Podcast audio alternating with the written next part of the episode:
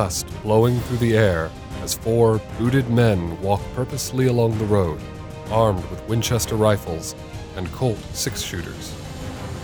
The sound of hooves on dirt and the bangs of all manner of weaponry blast everything else away. Saloons, gunfights, gold mines. The American West of the 1800s has been immortalized over and over again through movies, TV shows, and dime store novels. Legends like Wyatt Earp and his brothers, John Henry, Doc Holliday, and Wild Bill Hickok get told and retold, often to the point of nausea. It was a time period in which the most mediocre of outlaw had a chance to become infamous. And not just the men. Women from this era are some of the most extraordinary figures, paving the way for such revolutions as the women's suffrage movements some hundred years later. In fact, Wyoming refused to enter into the Union unless the women of their state retained that right. The Wyoming legislator even went so far as to say, We may stay out of the Union 100 years, but we will come in with our women. It's hard to grow up in the United States and not develop at least a minor fascination with the Old West. I, myself, always had a fondness for the tales of cowboys and outlaws, from Geronimo to Sitting Bull to the infamous shootout at the OK Corral. And that fondness has only grown since moving out to Arizona, one of the many focal points to those legends. With so much happening during this time in history, both in America and abroad, it's no wonder that some stories, even well known stories, often get shoved to the side to make way for the more famous among them. Annie Oakley is still to this day something of a household name. But what of Charlie Parkhurst, the woman who lived life as a man and was known as the roughest, toughest stagecoach driver in the West? Davy Crockett is a man whose life is part of American elementary school history classes. But Black Bart, one of the most prolific stagecoach robbers of the 1870s and 80s, and he has since been overshadowed by others. Today, I tell his story.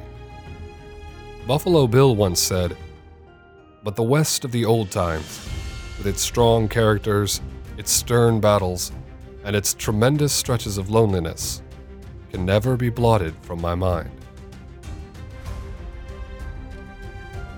I'm Aidan Main. Welcome to Haunting Historia.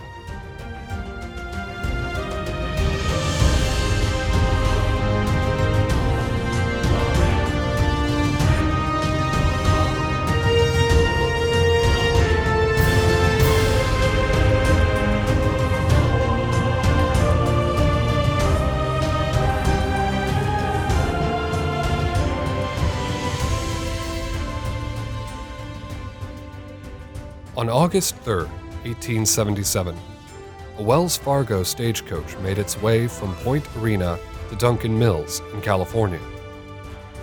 Somewhere along the route, a man wielding a shotgun stepped out from the bushes that lined the road. He wore a long, black duster and a flour sack on his head with holes cut for his eyes. The gun pointed straight at the driver, and its owner ordered for him to hand over the strongbox of cash. During the interaction, the robber remained terribly polite, never once using excessive force or language. Having received the money he'd come for, the man slipped away, but not before he dropped something on the ground. It looked like a piece of paper, and when the stagecoach driver examined it further, he found a poem written by the robber. I've labored long and hard for bread, for honor and for riches. But on my corns too long you've tread, you fine haired sons of bitches. The rhyming note was signed Black Bart, and the newspapers ran with it. The story of this mysterious outlaw spread like wildfire. The description of the man in question revealed that this same highwayman had been responsible for two other stagecoach robberies since 1875. and Black Bart was only just getting started.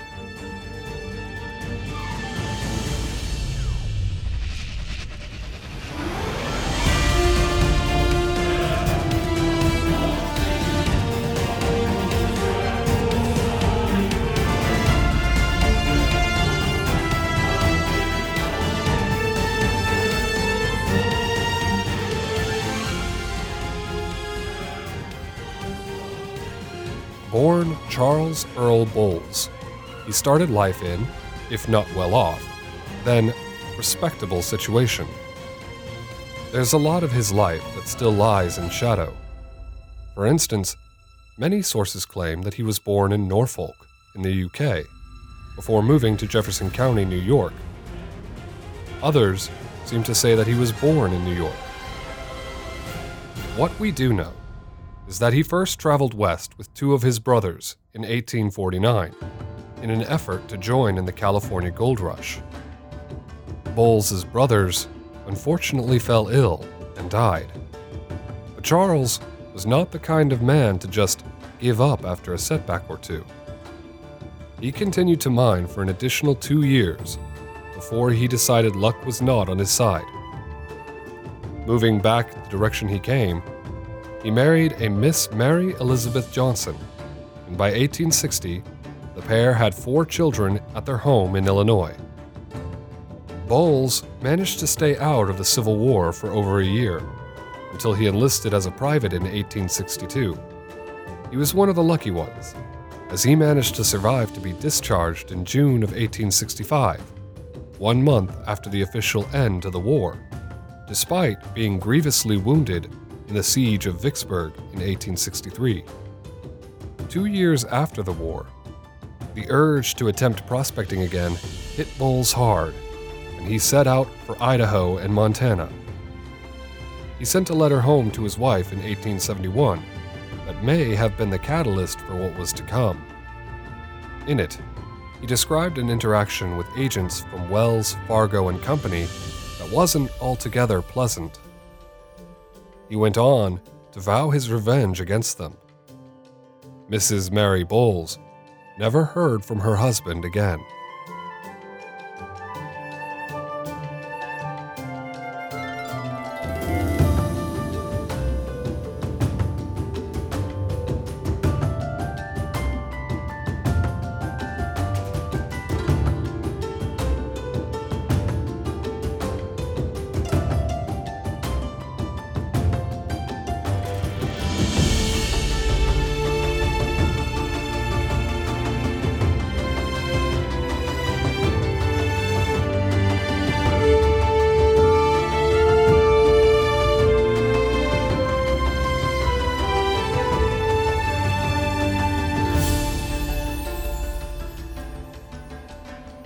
First of his many robberies took place on July 26, 1875, with the kind of flair that sounds more at home in a fictionalized version of the Old West rather than the truth. Yet, it really did happen. Bowles took a flour sack and cut two holes for seeing through, and then took up a position waiting for the Wells Fargo coach he knew would be heading in his direction. He calmly but confidently stepped out in front and brought the coach to a stop, using the loaded shotgun in his hands. As with every one of the robberies attributed to Bowles, he spoke with polite language, but threatened force if necessary. He ordered the driver to throw down the strongbox to him. Then, in an effort to prevent the driver from doing anything heroic, he yelled as he reached for the box if he dares to shoot, give him a solid volley, boys. The driver looked to where Bowles yelled and saw a line of rifles pointing at him through the bushes. Outmanned and outgunned, he smartly complied with what the gunman told him to do. When the robber had left, he noticed that the rifles were still pointing at him. He went to investigate, only to discover that there was nothing there carefully concealed sticks pointing in the direction of his coach. By the third robbery, Bowles no longer felt satisfied simply stealing from Wells Fargo. he taunted them still further by leaving his little poems at the scene of the crime.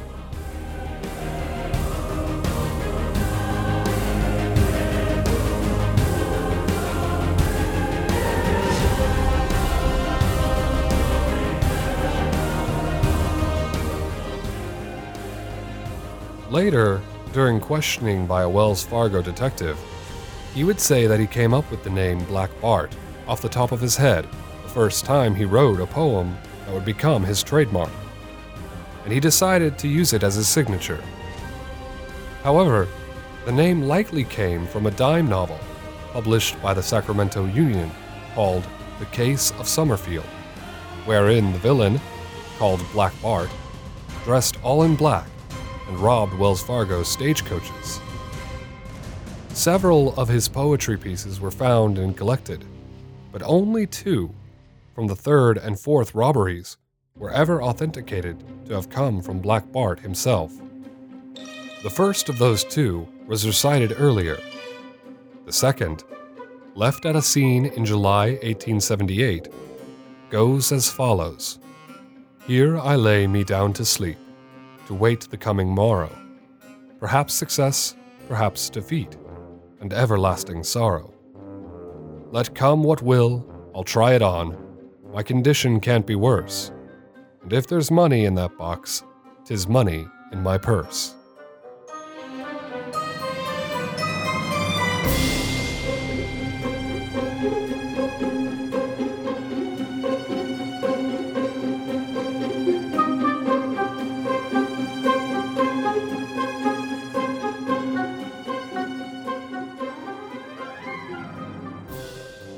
Outlaw known as Black Bart, with his flour sack mask and polite demeanor, held up and robbed 28 stagecoaches during his infamous career, all of them owned by Wells Fargo.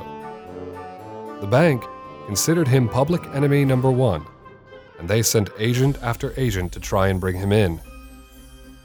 Every single time, they came away empty handed. Part of Black Bart's success as well as his notoriety, came from the method with which he stole. He was reportedly scared of horses, so all of his robberies were done on foot. He also, as has been previously mentioned, was the most polite outlaw anyone had ever encountered. According to every source I could find, Bart never once fired a shot from the gun that he used for the holdups. On one occasion, he supposedly liked the gun of the driver he was stealing from and paid him $50 on the spot for it. He became known as the Gentleman Bandit, and were it not for the simplest bit of evidence, he might have continued robbing Wells Fargo into bankruptcy.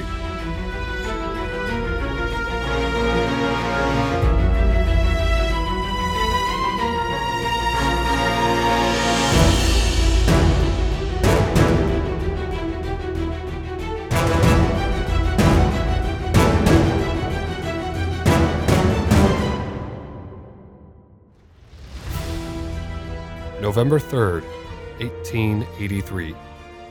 Stagecoach driver Reason McConnell headed on his route from Sonora to Milton. Riding along with him was the son of the Reynolds Ferry owner, 19 year old Jimmy Rolleri. After crossing the river, Rolleri hopped off to do a little hunting before meeting back up with the stagecoach further down the road but McConnell wasn't waiting for him where they had agreed. So, young Jimmy headed back along the coach path until he saw the driver sitting at the summit of Funk Hill with the horse team. He informed Rolleri that a bandit had appeared and forced him at shotgun point to unhitch the horses and lead them over the crest of the hill. Bowles, meanwhile, was attempting to pry the strongbox from where it had been bolted to the floor of the coach. It took time, enough time for McConnell to return with Rolleri and his rifle. They fired four shots at Black Bart, only one of which hit, before he escaped into the bushes. The gentleman bandit had been struck in the left hand, and he used a handkerchief to stem the flow of blood.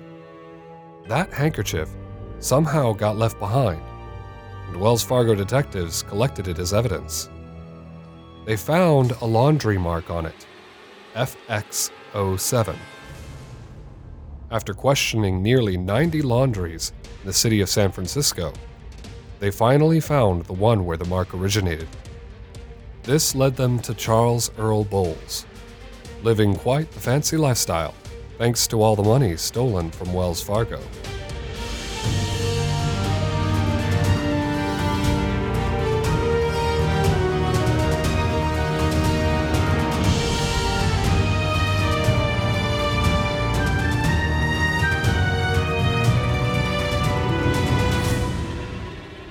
Charles Black Bart Bowles lived the kind of life that the West became famous for, even in his own time. And while his infamy as the gentleman bandit was quite the sensation, it's the rumors and theories surrounding his life after his capture that truly fascinate. Stick around after the break to hear all about it.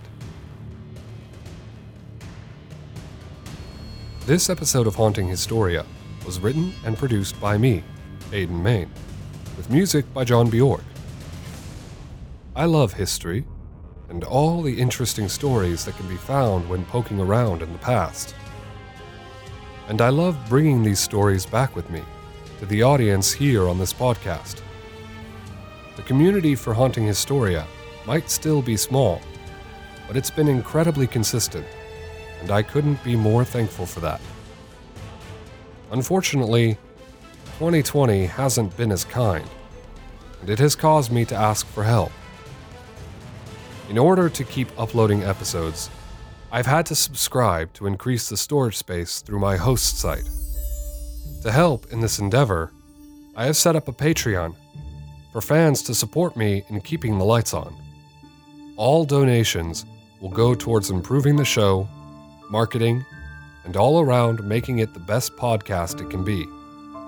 If you wish to become a patron, just search Haunting Historia on Patreon, or follow the link in the episode descriptions moving forward. And as always, if you have an idea for an episode, reach out to me directly using stories at hauntinghistoria.com or through the contact form on hauntinghistoria.com.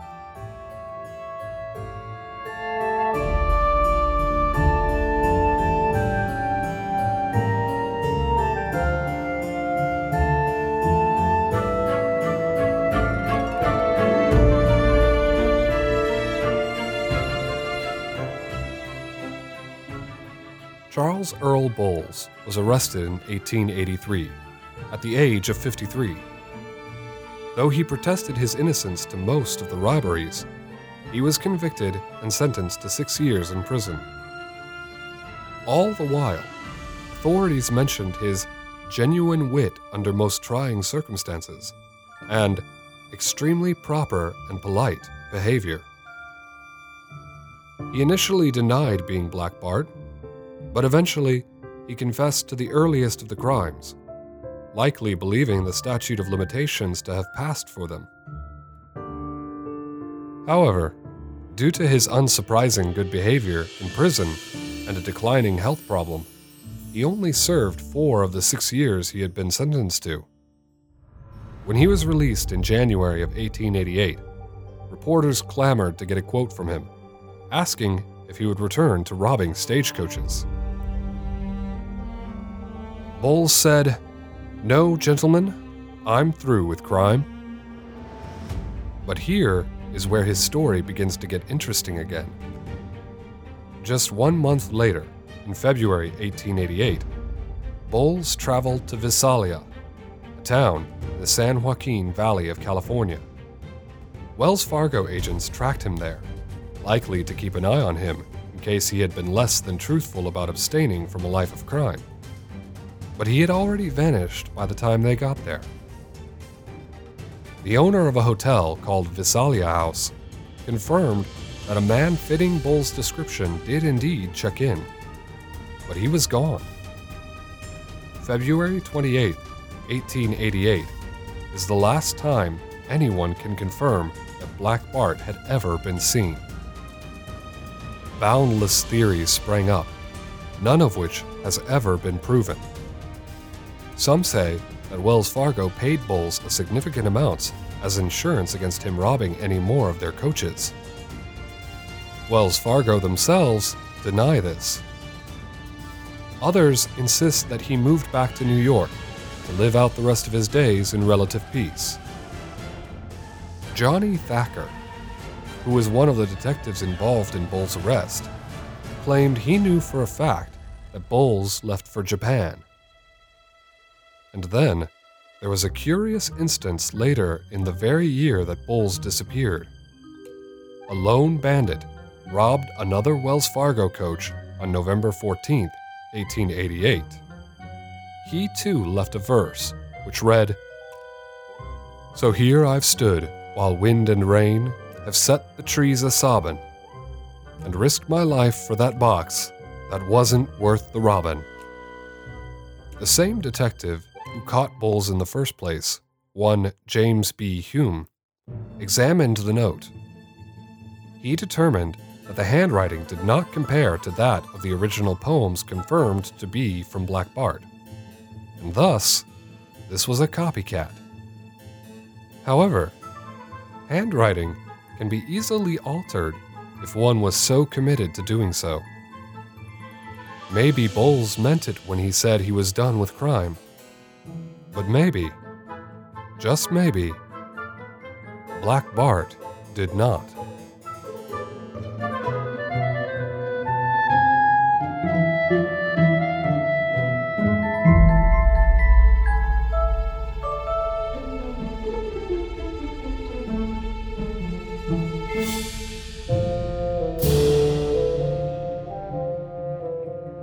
If you enjoyed this episode of Haunting Historia, then I invite you to subscribe wherever you get your podcasts.